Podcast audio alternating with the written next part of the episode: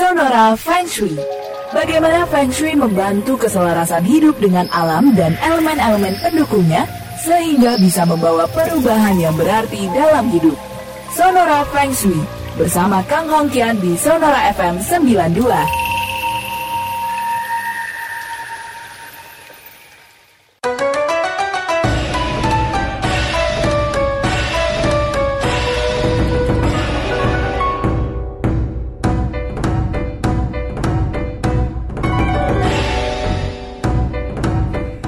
Selamat malam, apa kabar teman-teman dan sahabat Sonora Network semuanya? Senang sekali pada malam hari ini saya Anto hadir kembali di acara Feng Shui bersama dengan Kang Hongkian edisi perdana ya di awal tahun 2021. 1 Januari 2021 kami hadir selama satu jam hingga pukul 20 malam nanti. Silakan buat sahabat Sonora yang ingin berkonsultasi seputar Feng Shui malam hari ini.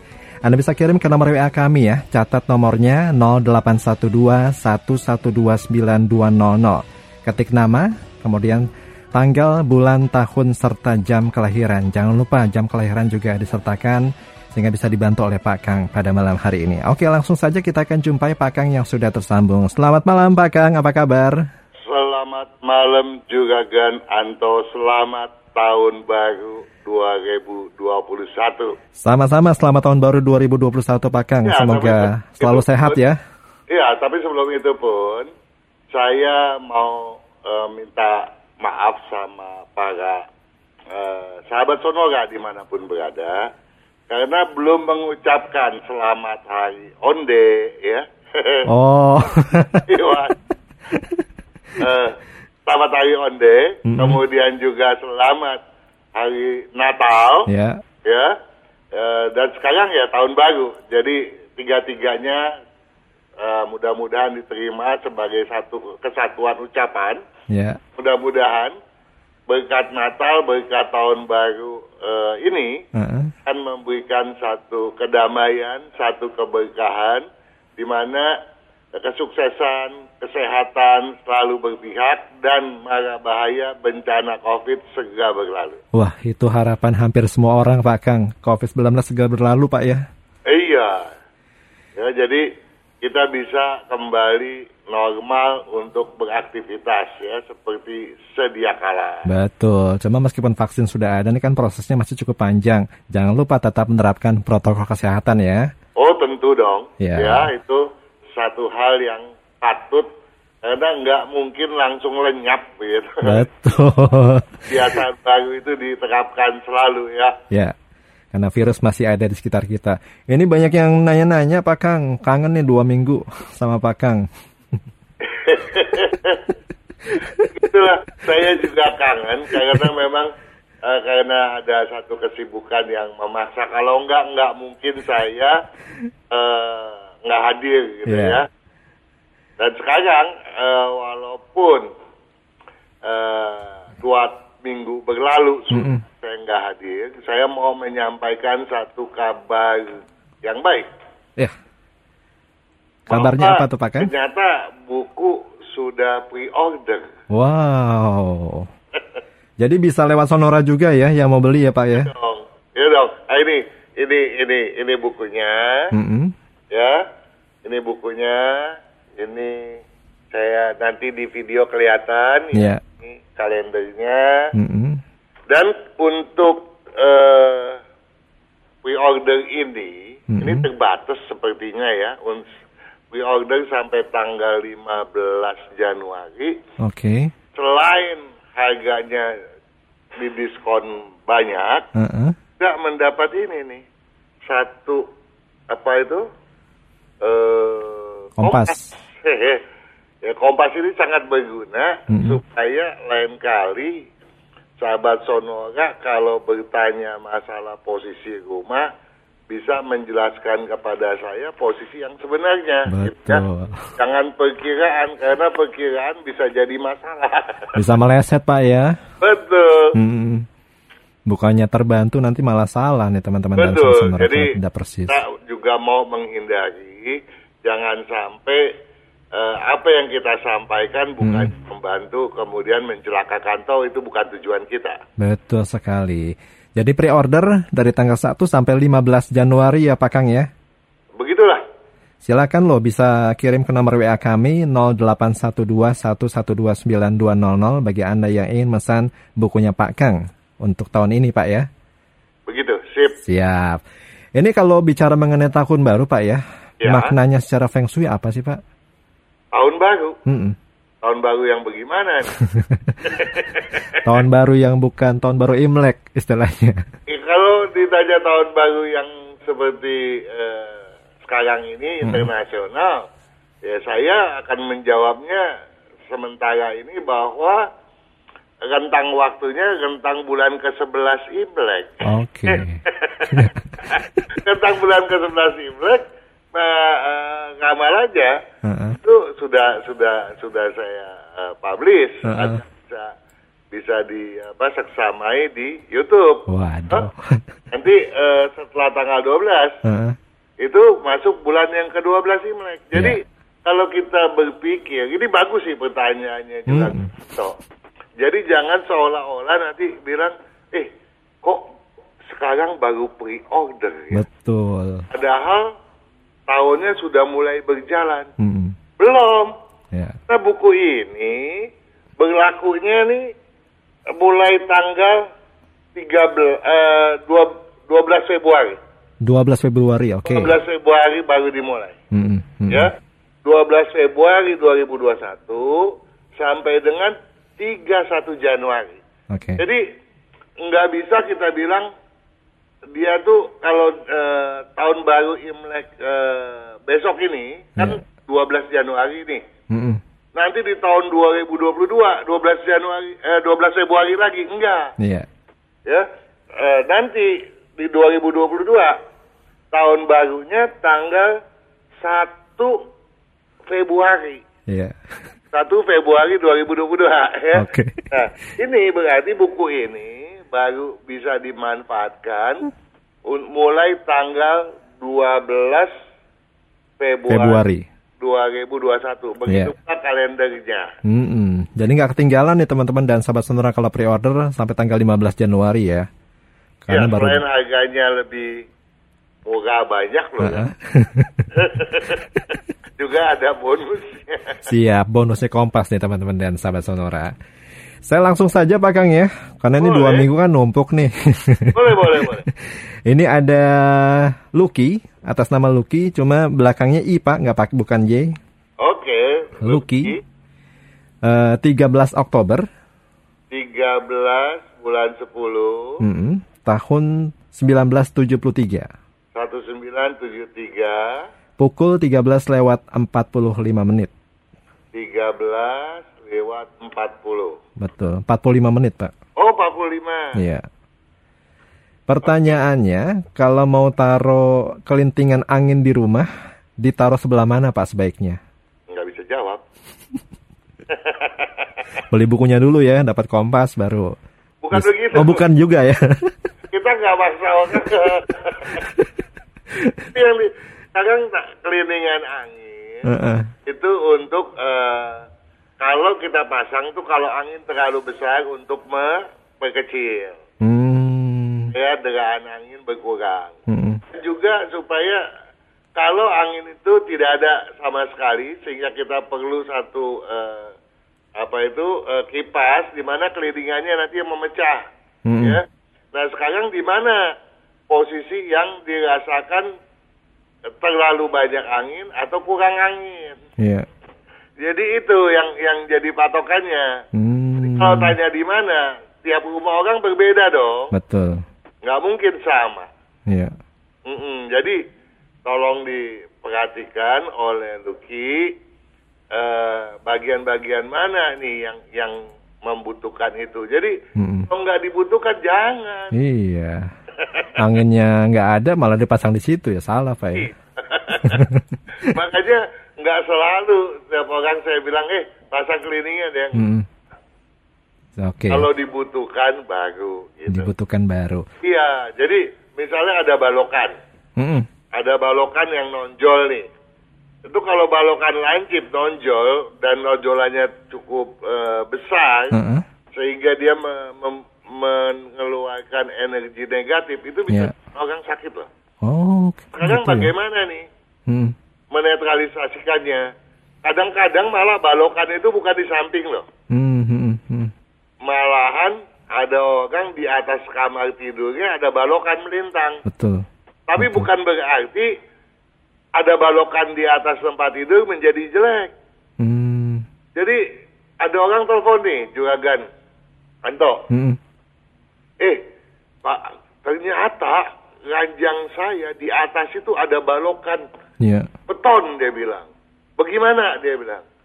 Saya tanya dulu nih, ditutup plafon nggak tuh balokan? Kena oh, tutup, hmm. nggak salah. hmm, hmm, hmm. Okay. Yang yang nggak boleh itu kalau itu balokan telanjang. Oh. Sehingga dia punya energi menghujam langsung ke hmm. uh, ranjang gitu ya. hmm. ya. Nah sekarang netralisasinya gimana? Jangan pasang keliningan, nggak bisa. Oh. Pasang ya, ya. A, sepasang seruling feng shui di kiri kanannya. Oke. Okay. Ya, jadi gantungkan yang mana yang buat ditiup itu kan kalau suling kan ada ada bagian yang ditiup hmm. ada yang buat keluar suara kan betul yang bagian ditiup di bagian bawah yang buat uh, keluar suara di bagian atas hmm. Sing feng shui itu diikat eh, dengan benang merah ya yeah. jadi dibikin sudutnya seperti sudut segitiga hmm. Hmm. Jadi, kalau kasus ini yang terjadi keliru kalau juga Ganluki kemudian memasang kliningan misalnya. Nah kalau lemari esnya Pak mendahului kompor baik atau tidak? Kalau lemari es nggak terlalu masalah -hmm. ya. Tapi kalau berhadapan jangan. Oke. Kalau berhadapan jangan kalau apa saling bersisian gitu nggak apa-apa Pak ya? Uh, yang paling bagus kalau memang yang sifatnya air berada setelah kompor. Hmm. Tapi kalau kulkas efeknya nggak terlalu besar. Oke. Okay, okay. Ya mau dipindah silakan. Mm -hmm, ya. mm -hmm. Dan untuk memindahkan kulkas nggak perlu lihat tanggal selaras. Iya. Kapan pun boleh, karena nggak mantek kecuali itu kulkas dipantek ke tembok. karena kan rata-rata kitchen set sekarang kan ada wastafel pak ya. Terus ya. sebelahnya kan apa kompor, sebelahnya suka lemari es kan? Nah, kecuali itu lemari esnya dibuatkan satu lobang gitu ya. Mm -hmm. Nah, kemudian untuk memindahkan kompor, lobangnya dipindah, dia ketok-ketok gitu ya. Iya. Yeah. Nah, itu perlu tanggal selaras untuk memulainya. Oke. Okay. Kalau cuma mindahin uh, kulkas aja, ya nggak mesti sih. Mm -hmm. Dan tetapi kalau kita lihat nih, Lucky kan sionya kerbau. Iya. Yeah tahun ini mau pindahkan barang silakan gitu. Renovasi boleh pak? Mau renovasi mulai tahun ini boleh, tapi mm -hmm. depan nggak boleh.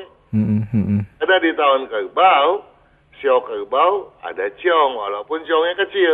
Okay. Tetapi setiap hari ada hitungan ciong atau tidak. Hmm. Kalau pas dia ketok terjadi uh, dimulainya pada saat tahun yang ciong, bulan yang ciong. modal yang ciong begatong jadinya. Oke, siap-siap. Semoga terbantu ya buat uh, rekan Lucky. Kemudian saya beralih ke Welly, Pak. Welly. Welly, double L belakangnya Y. Welly, oke. Okay. Uh, eh, lahir tanggal 22 April. 22 April. 1981 1981 Pukul 1 lewat 13 menit dini hari 1 Lewat 13 menit Pak okay. dini hari Oke okay. Ini lagi pandemi COVID-19 Pak ya Nah si Welly ini kerja di bidang entertainment ini mohon petunjuk karena sejak Maret 2020 tidak ada job sama sekali Pak. Sebelumnya 3 sampai 5 job per bulan nih Pak. Pak Kalau dia satu bulan sebelum COVID dia bisa ada tiga sampai lima job, mm -hmm. itu bagus. Yeah. bagusnya kenapa? Dia ini di bidang jasa cocok, okay. tapi dia bilang nggak jasa apa gitu. Mm -hmm. Kalau dia itu penyanyi berat, mm. ya. Nah, DJ DJ Pak DJ.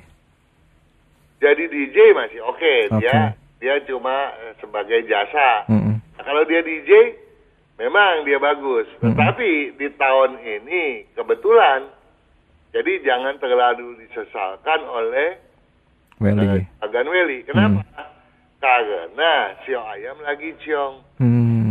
Covid terjadi ketika dia ciong. Okay. Iya. Enggak kena uh, COVID aja. COVID juga dia kena ciong. Hmm. uh, agak menurun gitu hmm. toh. Hmm. Nah, karena ada dan karena ada COVID dia menurun ya masih pantas lah tahun berikut walaupun COVID-nya masih belum hilang dia udah akan um, uh, membaik. Wah, puji Tuhan Pak ya ada kabar baik ya tahun ini ya buat Welly ya. Betul. Iya. Ya, ya. tapi tentu Welly juga harus menghitung hmm. berapa jumlah nilai keberuntungannya supaya pada saat keberuntungan itu terbuka. Mm-hmm. Nanti uh, keberuntungan mau hadir di depan mukanya, di depan uh, Weli, begitu dah. Mm-hmm. Nah, Weli harus siap menerimanya bagaimana, gitu dah. Oke, okay.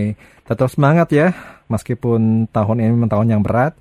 Kemudian saya beralih ke Pak Anton, Pak.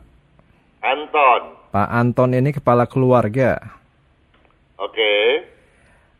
Lahir 27 September 27 bulan 9 Tahun 1993 1993 Betul Pak.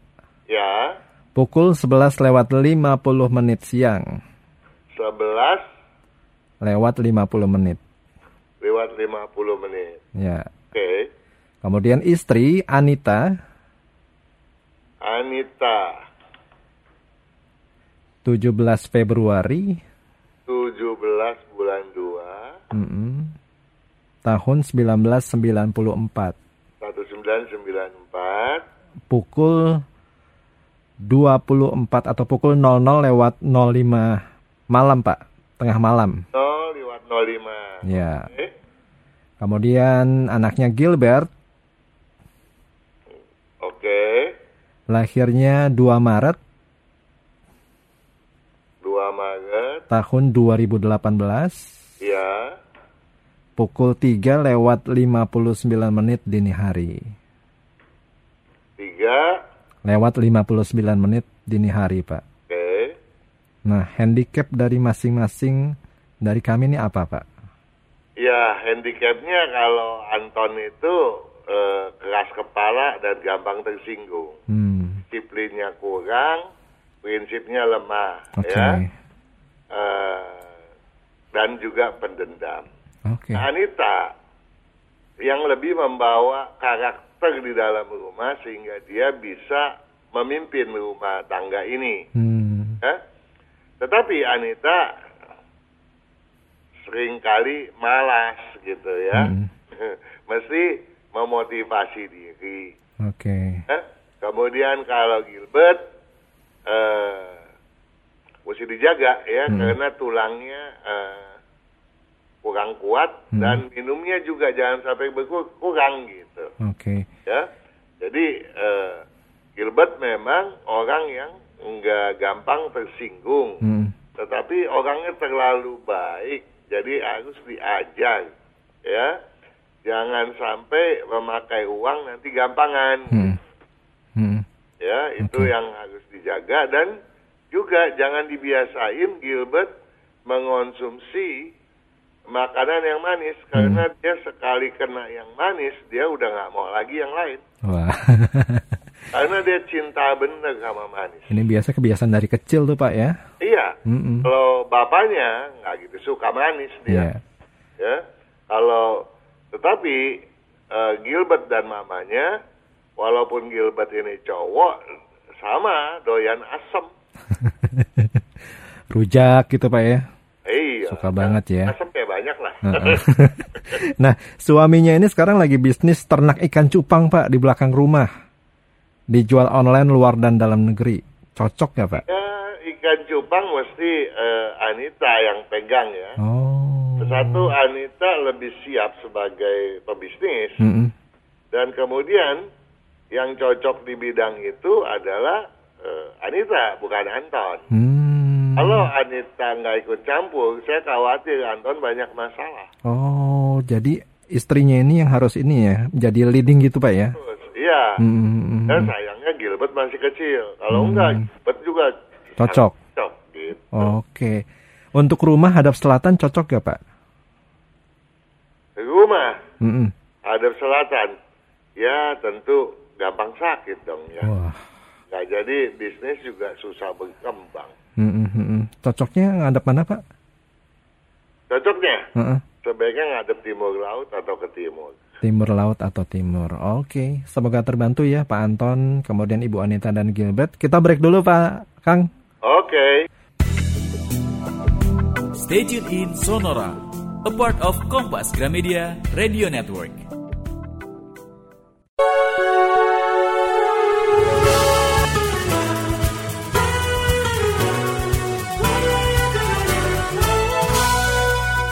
Masih bersama saya Anto di acara Feng Shui bersama dengan Kang Hongkian hingga pukul 20 nanti. Pak Kang kita jawab pertanyaan lagi ya. Oke. Okay. Kali ini datang dari Rio Andrika dari kota Pontianak. Rio Andrika. Rio Andrika, Pak. Oke. Okay. Ini lahir tanggal 31 bulan 10. 31 bulan 10. Tahun 1990. 1990 pukul 11 lewat 35 menit siang. Oke. Okay. Sekarang kerja di bidang leasing, Pak. Cocok atau tidak? Bidang leasing. Eh, sangat tidak cocok. Hmm. Kalau mau buka usaha, cocoknya di bidang apa? Uh, mau buka usaha, saya pikir belum waktunya. Hmm. Karena ada beberapa hal yang harus dibenahi dulu oleh Rio. Oke. Okay. Yang pertama, Rio memang orang yang uh, gesit ya, hmm. orang yang agresif sekali. Dia tuh mengejar sekali potensi-potensi yang ada di depan mata. Oke. Okay. Namun masalah emosinya yang sering kali enggak kekontrol. Hmm. Jadi kalau ini tidak terkontrol, bidang apa pun nantinya dia akan mempunyai kendala yang sama. Yeah. Ya, nggak sabaran. Oke. Okay. Nah, ambisinya bagus. Yang jadi masalah adalah kendati Rio bertanya, saya mau buka usaha, hmm. tapi baru sekedar di mulut. Oke. Okay. Keberaniannya masih maju mundur untuk hal tersebut. Hmm. Nah, sekarang bagaimana supaya dia berani? Dia harus lebih sering melihat warna hijau. Hmm. Nah, nah, jadi kalau dia di mana tadi di Pontianak? Pontianak pak. Saya nggak tahu dia deket nggak sama banyak pohon-pohon, dia harus lihatin pohon yang hijau. dia sendiri harus pakai baju warna hijau paling nggak tahun dua tahun lamanya jangan ganti. Hmm ya bisa hijau muda, hijau kembang segala macam. Yang penting dominasinya adalah warna hijau. Oke. Okay. Nah, nanti setelah itu, kalau dia sudah berbisnis, dia harus uh, memakai baju warna kuning kalau dia punya prospek yang besar sudah di tangan. Hmm. Karena walaupun dia agresif, dia sering kali suka abai terhadap janji. Waduh, kalau membuka usaha nggak janji nggak bisa dipegang susah pak ya? Iya. Hmm. Padahal kalau uh, orang memang nggak ada sih yang mulutnya bisa dipegang. Hmm. Itu ngomongannya nggak bisa dipegang kan? Iya, nggak bisa pak. Eh, kalau mulut bisa dipegang. Betul. Omongan nggak bisa dipegang. Kan nggak kelihatan kan, nggak bisa dipegang pak ya. ya, ini yang dimaksud. Hmm. Saya memang uh, Rio harus bisa lebih tepat janji. Hmm. Nggak parah sih dia. Hmm. Ya. Nah, untuk itu juga ketika dia istirahat, dia harus banyak memakai baju yang gelap-gelap. Oke. Okay. Itu harus memakai yang uh, maksud saya tidur pun kalau bisa pakai baju warna hitam, kalau enggak digelapin bener ruangannya. Hmm. Apa? Karena dia tidurnya enggak enggak bet, enggak apa enggak pules ya hmm, kualitas tidurnya Kali, ini ya enggak bagus ya betul hmm, hmm. nah nanti setelah dia udah laksanakan setahun atau dua tahun yeah. dia boleh berusaha di bidang berunsur kayu dominan. Hmm. Berunsur hmm. logam dominan. Kalau okay. saya sarankan di unsur kayu dominan. Kenapa? Karena percepatan kemajuannya tiga setengah sampai empat kali lipat lebih hmm. cepat logam. Kalau beberapa contoh Pak, dia ngasih contoh kayak toko elektronik, toko bahan kue, pakaian baju bayi, toko sembako, cocoknya lebih lambat lagi karena oh. elektronik ada api. Hmm, hmm. Ya, tapi kalau di sembako, tapi sembakonya yang non cair kan. Oke. Okay. Tapi dia si kuda nih. Hmm. Tahun ini dia mulai bisnis juga nggak boleh lagi ciong besar. Hmm. Nah, okay. di penghujung tahun eh, kerbau atau masuk tahun macan, silakan. Hmm. Ya mulailah pada tanggal yang selaras. Nanti yeah. lihat di kalender tanggal selarasnya kapan. Mulailah hmm. pada saat itu. Siap.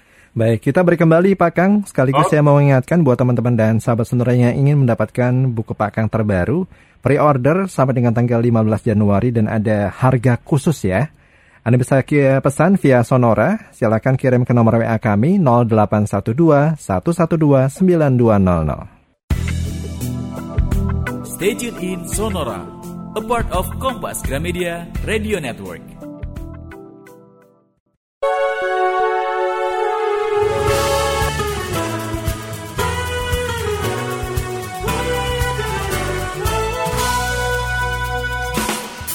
Baik sahabat sonora kita lanjut lagi di acara Feng Shui bersama dengan Kang Hongkian pada malam hari ini. Saya akan teruskan kembali Pak Kang karena ya. pertanyaannya udah ngantri ini di antaranya kali ini ada Tani Santi Dewi Jaya. Tani. Tani Santi Dewi Jaya. Santi Dewi. Tani Santi Dewi Jaya Pak. Oke. Okay. Ini lahir tanggal 3 Juni 3 Juni tahun 1992. 3 Juni 3 bulan 6 tahun tahun 1992, Pak. 1992 3692. Ya, pukul 19 antara pukul 19 sampai pukul 19 lewat 10 menit. Oke. Katanya sionya monyet, Pak. Betul. Betul ya. Sekarang bekerja di bidang IT. Apakah cocok? Sangat wah tidak cocok. sangat tidak cocok pak ya. Iya. nah, kalau karir yang cocok bidang apa pak? Eh, banyak dia. Hmm. Eh, eh, yang paling cocok itu adalah di bidang berunsur kayu dominan, uh -uh. tanah dominan, eh, logam dominan.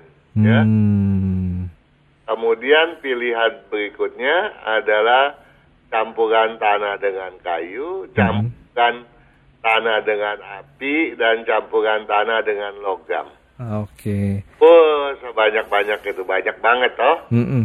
Kalau FNB Pak, cocok nggak Pak? Food and beverage? Uh, beverage-nya yang nggak cocok ya. Oke. Okay. Makanannya cocok tapi Pak ya? Cocok, cocok. Food yang cocok ya? Karena katanya ragu mau pindah haluan nih, padahal cocok ya. Iya, berarti dia memang udah merasa di uh, eh, IT nggak cocok. Hmm. Kalau untuk jodoh Pak gimana nih?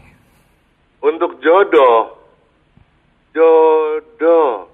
Yang penting kalau ini sih nggak ada masalah. Yang penting keras kepalanya dibuang, jangan jangan bawa adat itu doang kok. Hmm, hmm, hmm. Ada hal lain.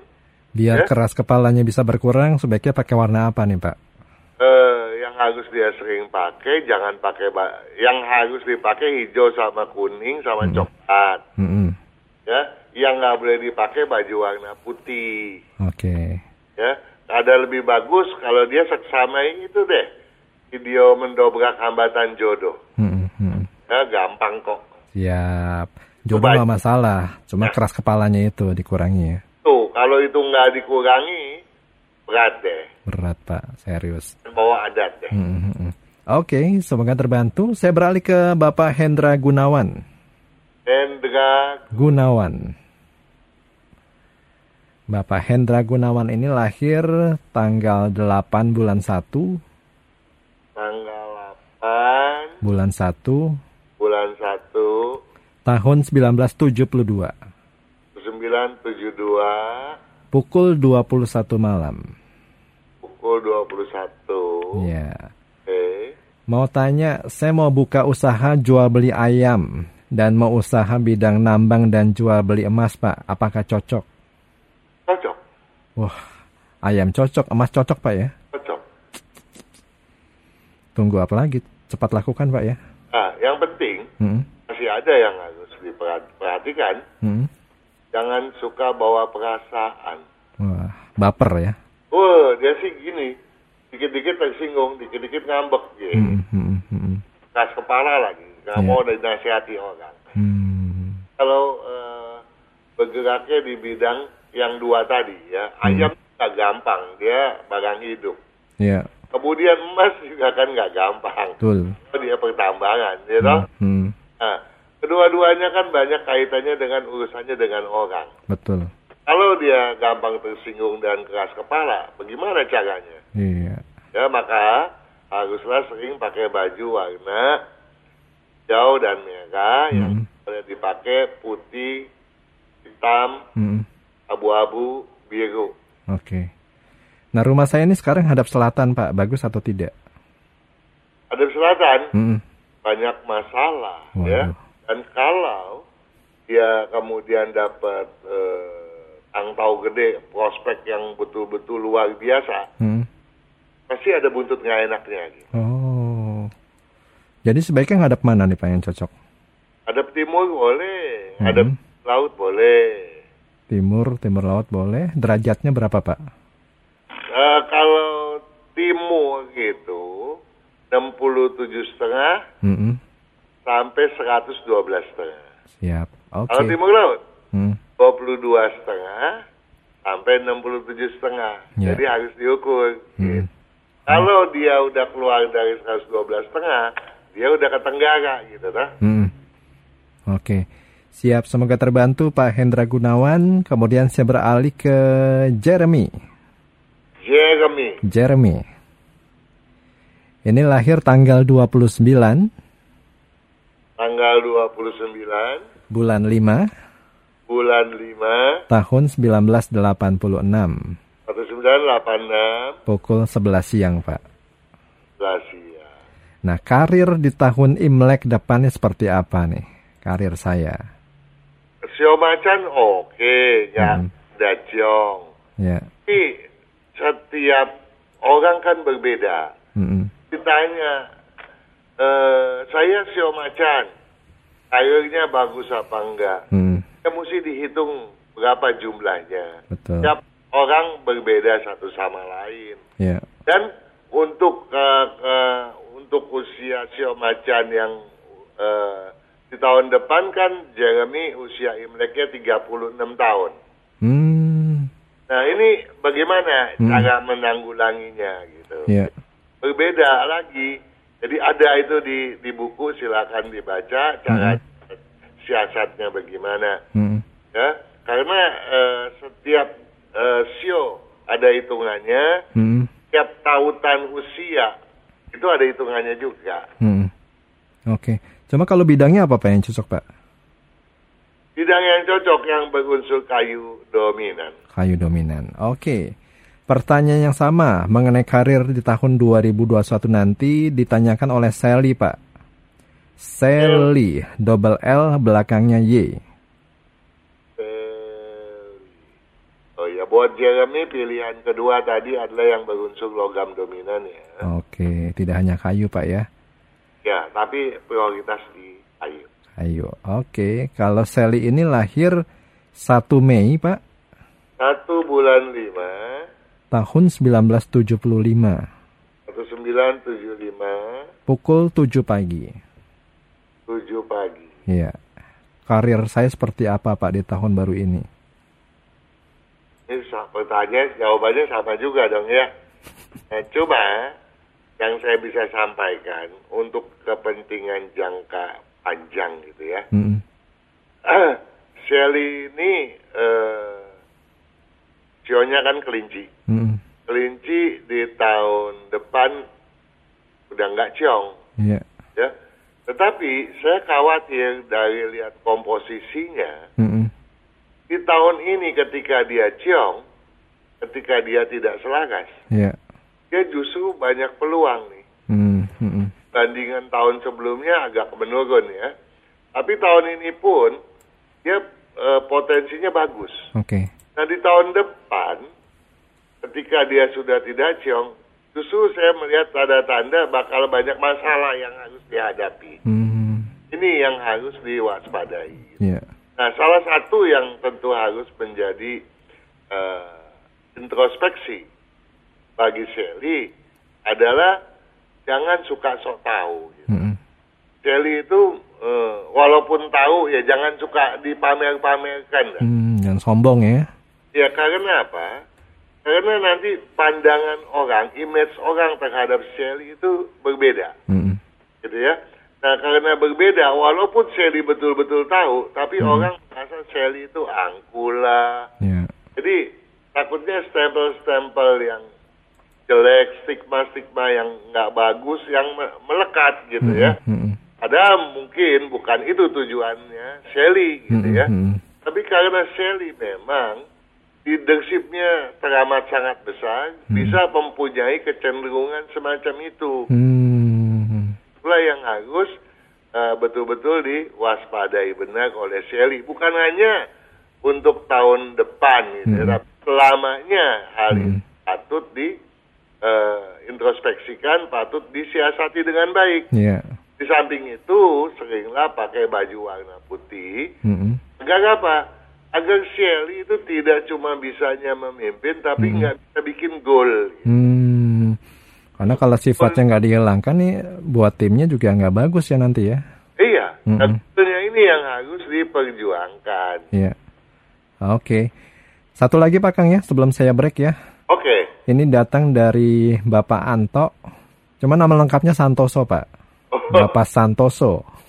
Santoso. Bapak Santoso ini lahir 4 Juni 46 tahun 1978.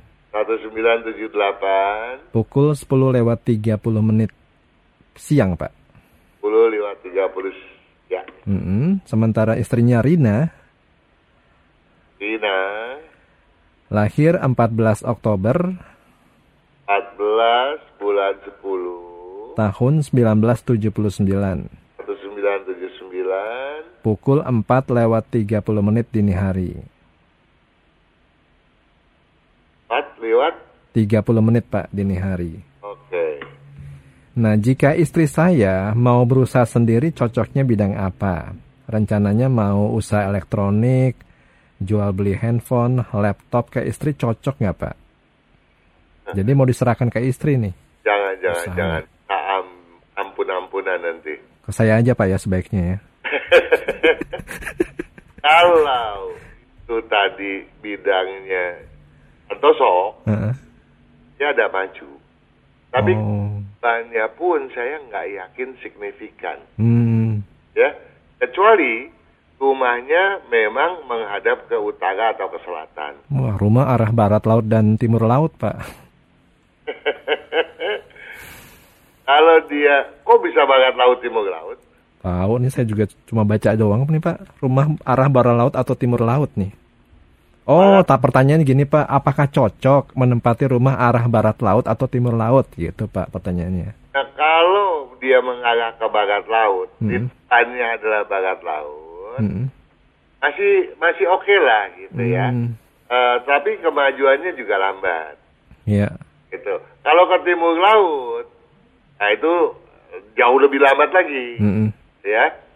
Nah, jadi kalau selama ini Santoso memang di bidang yang disebutkan tadi, ya, uh, handphone dan segala macam terkait, mm -hmm. maju tapi lambat. Oh, Oke. Okay. Jadi kalau mau betul-betul luar biasa, dan kalau mau kemudian mengajak istri bergabung, mm -hmm. bergeraklah di bidang uh, unsur kayu dominan. Gitu. Hmm. Istri, istri harusnya dia tuh sekolahnya dulu kedokteran gitu ya. Hmm. Dia bisa jadi dokter kecantikan gitu ya. Hmm. uh, di bidang uh, real estate. Iya. Yeah. Nah, jadi kalau dia kemudian berdua istri mau di bidang kayu dan campurannya dengan air hmm. masih bisa. Cuma yang bagian-bagian cairan tadi hmm. jangan yang Santoso tapi dipegang oleh istri. Oke, tempat eh? usaha istri yang baik ke mana Pak arahnya? Apa? Arah tempat usaha buat istri yang baik ini ke mana? Sama. Dengan, Sama juga. Oh ya, karena dua orang ini mm-hmm. sebetulnya pasangan yang sangat ideal. Gitu. Wow. Uh, uh. Kalau dia tuh menikah pada saat yang tidak ciong yang mm-hmm. Ini kemajuannya udah luar biasa, bukan main hebatnya gitu. Siap. Ini pertanyaan tambahannya, Pak. Kenapa? Pertanyaan tambahan, bagaimana cara penghitungan jumlah anak tangga yang benar, Pak? Berdasarkan rumus kelipatan 5 plus 1 atau 2, Pak? 5 plus 1. Hmm. 5 plus 1 atau plus 2. Hmm. Perkalian 5 tambah 1 atau 2. Jadi kalau kita hitung, kita uh, dari lantai dasar nih. Mm -mm. Mau naik nih ya. Iya. Yeah yang waktu di lantai dasar kita jangan hitung nih. Oh, oke. Okay. Kita naik kita hitung. Mm -mm. Satu, gitu kan? Mm -mm. Nah, artinya lahir. Mm. Lahir atau hidup. Iya. Yeah. Nah, kita naik ke, lantai, ke langkah kedua. Itu berarti hidup atau tua. Mm -mm. Kita naik ketiga. Nah, itu berarti udah sakit. Mm. Keempat, berarti udah mati dah. Waduh. Kelima, jadi sengsara. Mm -mm. Nah, rupanya sengsara itu lebih berbahaya daripada mati. Iya. betul, betul. Ya. Mm -mm. Keenam, balik lagi kan dia. Ke satu lagi, jadi mm -mm. plus satu kan? Mm -mm. Nah, ketujuh, berarti lima plus dua kan? Iya. Nanti di ujung sampai ke lantai tujuan, mm -mm. lantai tujuan tuh masuk hitungan. Oke. Okay. Tetapi ya ingat, ingat satu hal bahwa tangga itu hitungannya terpisah, mm -mm. nggak dengan tangga yang lain. Iya. Yeah. Ya, nanti lantai dari lantai dua ke lantai ketiga hitungan tersendiri lagi kan. Mm -mm. Tetapi ingat lagi nih, ada satu catatan lagi. -mm. Kadang-kadang orang membuat begini nih Juragan Anto. Mm -mm. Di lantai satu ke lantai dua ada mezanin di tengah-tengah. Mm. Jadi berhenti dulu di tengah, ada satu tujuan walaupun dia tuh tujuannya cuma sepetak. Iya. Yeah. Ya. Nah itu tangga berhenti di situ tuh hitungannya. Mm -hmm. okay. Ya. Ingat di situ dia berhenti. Nah mulai lagi ke atas. Mm. Pemberhentiannya itu seolah-olah bordes, maka dia harus bisa menghitung ke pemberhentian itu bagus, ke lantai berikut juga harus mm. bagus. Ini kalau jika anak tangga 11 step sampai di penghentian atau bordes, dilanjutkan lagi 12 step sampai lantai 2, apakah dihitung 23 step atau 11 step dan 12 step, Pak? Kalau bordes tidak ada satu tujuan, mm -mm. Di, tadi kan kita udah bicara. Iya. Des itu masuk bagian tangga, hitungannya satu. Mm -mm. Nah, kecuali di bordes itu ada satu lantai, ada pintu mezanin. Mm. Kalau enggak, dia tuh berarti 23. Oke. Okay. Nah kalau 23 berarti plus 3 jatuhnya hmm. sakit. Iya. Berarti di rumah ini bisa sakit, banyak masalah. Yang namanya okay. sakit itu nggak selalu penyakit dalam hmm. fisik. Iya. Tapi penyakit uang, penyakit Betul. masalah dan segala bisa masalah bisa rumah tangga dan lain sebagainya. Hmm. Oke, tangga cukup Pak. Sekarang mengenai cara menutup septic tank yang baik dan benar. Cara menutup septic tank yang baik dan benar. Mm -hmm. ya. Apakah septic tank yang lama langsung diuruk dengan pasir atau tanah sampai penuh, atau perlu dihancurkan penutupnya, Pak? Ada masalah sih. Hmm, oke. Okay. Kalau cara nutup septic tank yang baik dan benar, nanya kontrak. iya. salah pertanyaan, salah orang, Pak ya. Termasuk ini, Pak. Bekas pipa pembuangan yang tidak digunakan lagi berada di bawah kompor masih memberikan apakah masih memberikan efek yang negatif, Pak? Nah, tadi saya mau sambung. Hmm. Septic tank itu adanya di bawah ruang dapur. Oke. Okay. Nah, kalau septic tank kan uh, aneh tuh, jarang tuh. Mm -hmm. tank itu di, di, di, dibuat di daerah dapur. Iya. Septic tank itu biasanya dibuat di garasi, di mm -hmm. gitu ya. Mm -hmm. Bagian luar. Karena uh, itu pun untuk memudahkan kalau misalnya terjadi sesuatu masalah. Iya. Mau disedot. Betul. Masa pipa tukang sedot yang masuk dalam uh, ke area uh, ruang dapur kan Betul. Gak pantas juga toh. Uh -uh. Nah kalau memang dia buat di sana kan salah tuh. Betul. Nah itu memang harus dikuras baru diuruk. Siap. Oke semoga terjawab ya. Kita break kembali Pak Kang sebelum oh. nanti kita lanjutkan kembali. Tetap bersama kami di acara Feng Shui bersama dengan Kang Hongkian. Stay tuned in Sonora, a part of Kompas Gramedia Radio Network.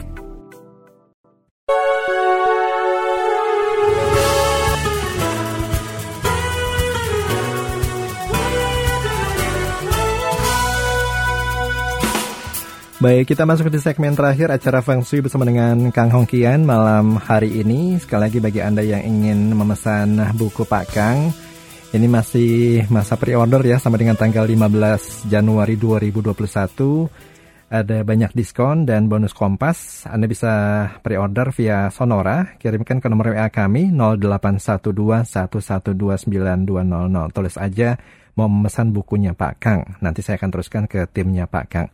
Pak Kang masih ada waktu saya bacakan pertanyaan. Oke. Okay. Datang dari Bapak Martin yang tinggal di Jogja, Pak. Martin di Jogja. Martin di Jogja lahir tanggal 7 Maret. Tanggal 7 bulan 3. Tahun 1995. 95. Pukul 17 lewat 45 menit. 17 lewat 45. Iya. Eh? Saat ini kerja di bidang programmer IT, Pak. Uh, di bidang jelek enggak, hmm. cukup bagus ya. Hmm uh, apalagi kalau dia memang uh, kan jasa ya. Yeah. Jadi cukup bagus lah kalau dia masih di bidang jasa. Uh, apalagi kalau dia kembangin ke bidang mm -hmm. jasa yang betul-betul pure berunsur tanah dominan. Itu okay. banyak kita lihat di buku ya. Mm -hmm. Ini karir tahun 2021 gimana Pak? 2021 tinggal dihitung jumlah uh, keberuntungannya berapa. Hmm. Ya? Uh, soalnya apa? Soalnya dari data yang ada sepintas, uh, si Obabi di dua tahun yang lalu nih, hmm. dia ciong. Hmm. Tapi ketika itu dia uh, kecenderungannya potensi prospeknya malah luar biasa bagus. bagus. ya, oke. Okay. Di tahun ini malah dia menurun, padahal dia nggak ciong gitu hmm. ya. Hmm.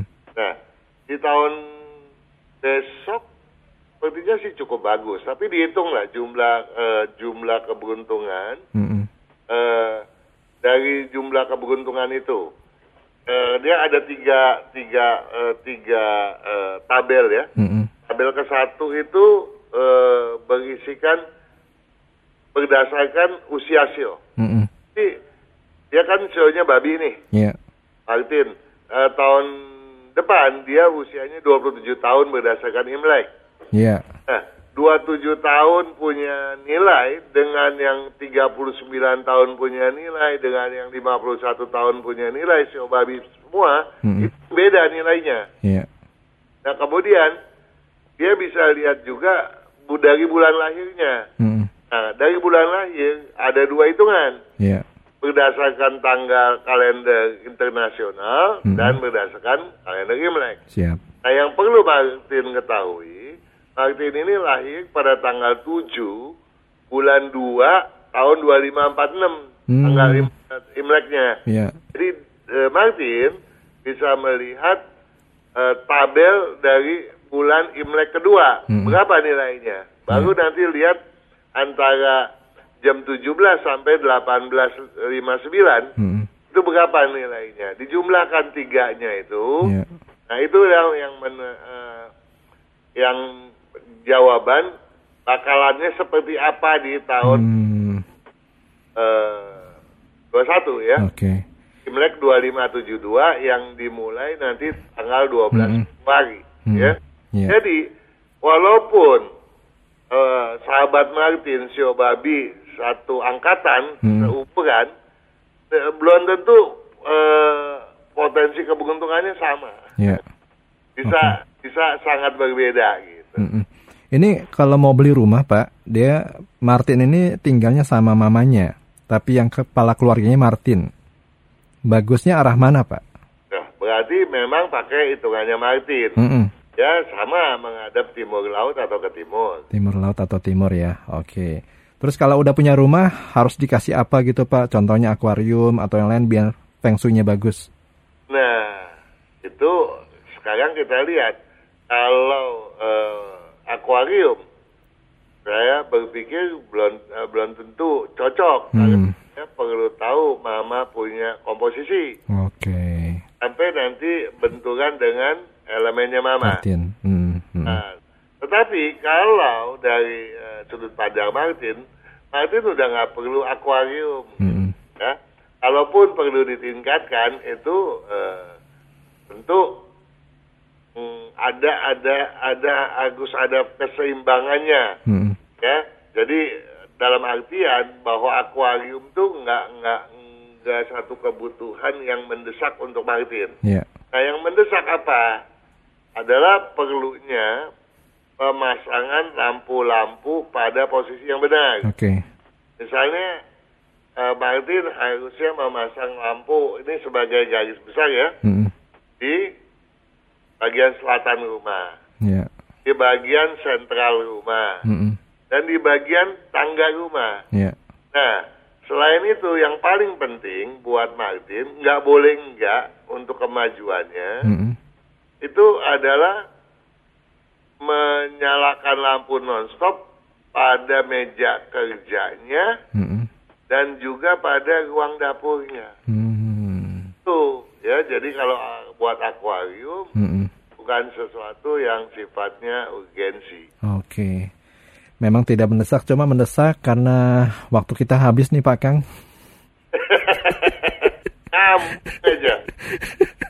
Habis Pak Kang. Sementara pertanyaan masih banyak, mudah-mudahan bisa kita jawab ya pada kesempatan mendatang. Oke, jadi minggu depan kita jawab lebih banyak lagi. Mudah-mudahan pembicaraan kita bermanfaat karena harapan kita semua sahabat kita semua sahabat Sonora sukses. Baik. Itu harapan kita bersama. Pak Kang terima kasih buat kebersamaannya. Salam sehat Pak, salam buat keluarga.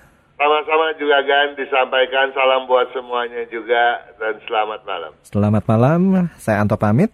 Kita akan ketemu lagi di acara yang sama pada hari Jumat yang akan datang. Stay tuned in Sonora, a part of Kompas Gramedia Radio Network.